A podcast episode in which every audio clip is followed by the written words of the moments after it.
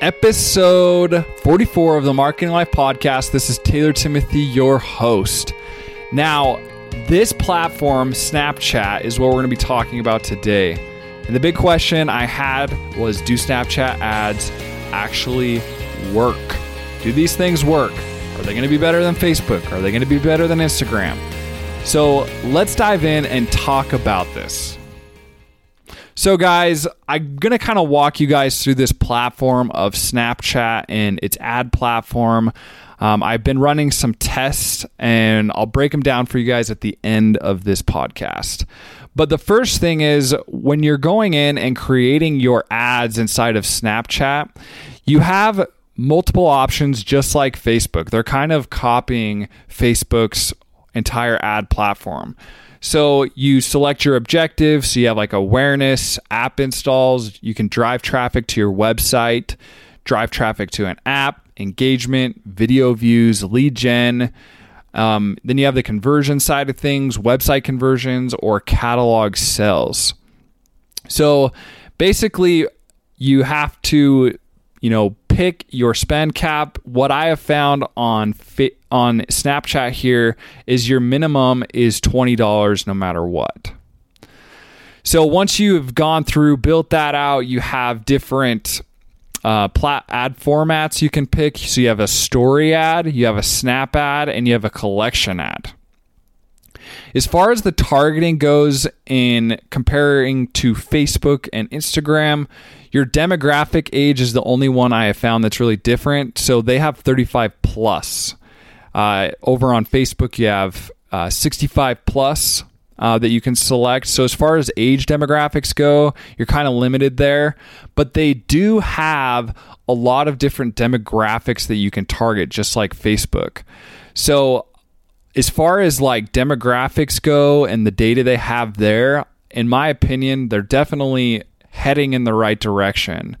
Um, there, I was definitely not dissatisfied there as far as my targeting goes and the ability I have to actually go in and target. Um, so as far as like actual targeting goes, the only limit there, in my opinion, is actual age. So the other thing that is is happening is you can set up goals inside of Snapchat. So you have two goals you can really pick from. You have swipe up and you have the pixel sign up.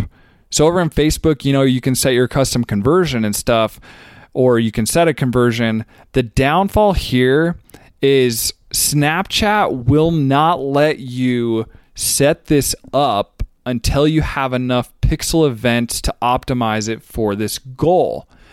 So the downfall is basically you have to continue to run swipe up ads until I guess they get some data and then you can set up your pixel sign up. So to me again, huge downfall.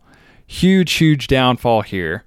So once you do that, you know, you can go in and start creating your your name of your ad, your brand name. So basically, you just, you know, my brand's Taylor Timothy, and then you can do um, some sort of headline.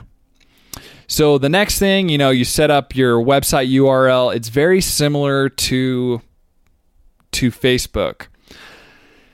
Now you get to the point though of creating your actual ad and you only have 10 second video views.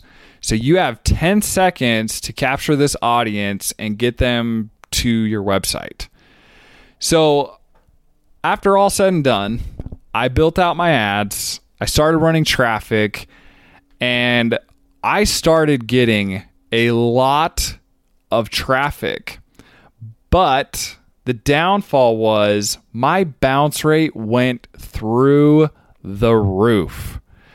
So, what that tells me is the quality of traffic is probably not the best that I'm getting. And all in all, after all said and done, do I believe Snapchat ads are actually working? I say no. Unfortunately, no. Do I see do I see Snapchat being a platform that we can start leveraging at some point in time? Yes, if they start making adjustments to their platform uh, and figuring out how to give me more than 10 seconds to capture my audience.